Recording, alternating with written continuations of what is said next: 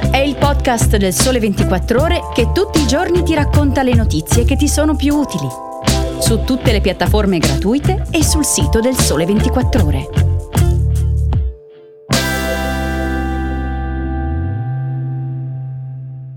Ciao e bentornati all'ascolto di Start. Io sono Antonio Larizza e in questa puntata vi parlerò di un inedito tesoro custodito nei sotterranei della Banca d'Italia, del ritorno della tregua fiscale e del nuovo social network nato da una costola di Twitter che sogna di superare X.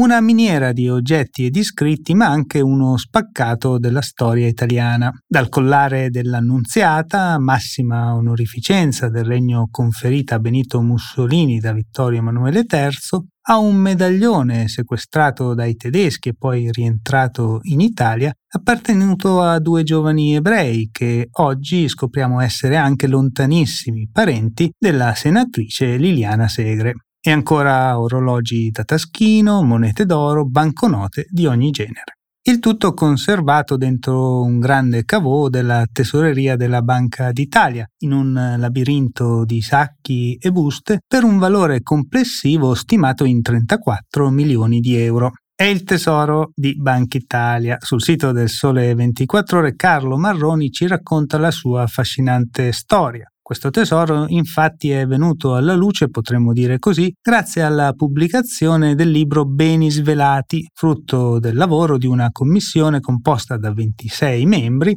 e durato oltre 5 anni. L'articolo, oltre che da leggere, è da vedere. Al suo interno, infatti, c'è anche una selezione di fotografie scattate ai pezzi più importanti di questo tesoro nazionale.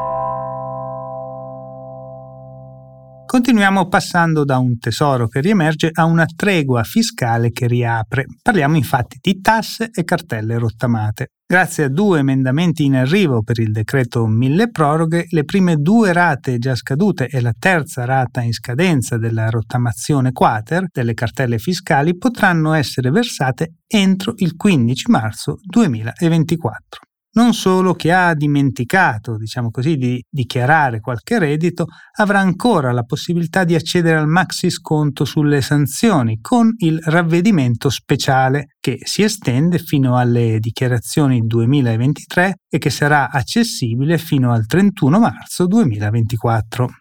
Sul sito del Sole 24 ore trovate tutti i dettagli di questa nuova tregua fiscale nell'articolo scritto da Marco Mobili, Giovanni Parente e Gianni Trovati.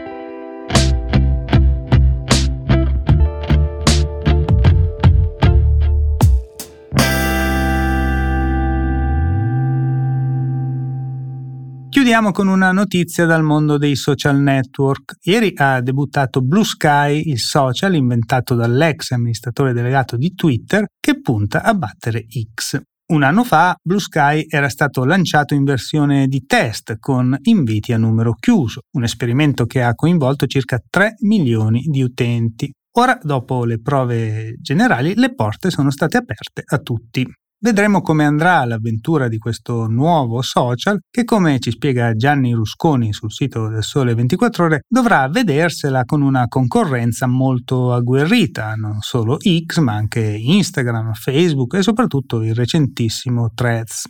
Da un punto di vista delle funzionalità, Blue Sky è molto simile al vecchio Twitter e quindi a X. Quello che cambia rispetto agli altri social è l'assenza di un organismo di controllo centralizzato e la presenza di team di moderatori a tempo pieno. Basterà questo per emergere nella giungla dei social network? Vedremo, fino ad oggi Blue Sky è stata una preziosa alternativa per i tanti utenti delusi da Twitter dopo l'arrivo di Elon Musk. Per diventare grande però fare l'anti-X non sarà sufficiente. Il nuovo social dovrà dimostrare di saper conquistare utenti per quello che è e non solo per quello che sono diventati i suoi concorrenti.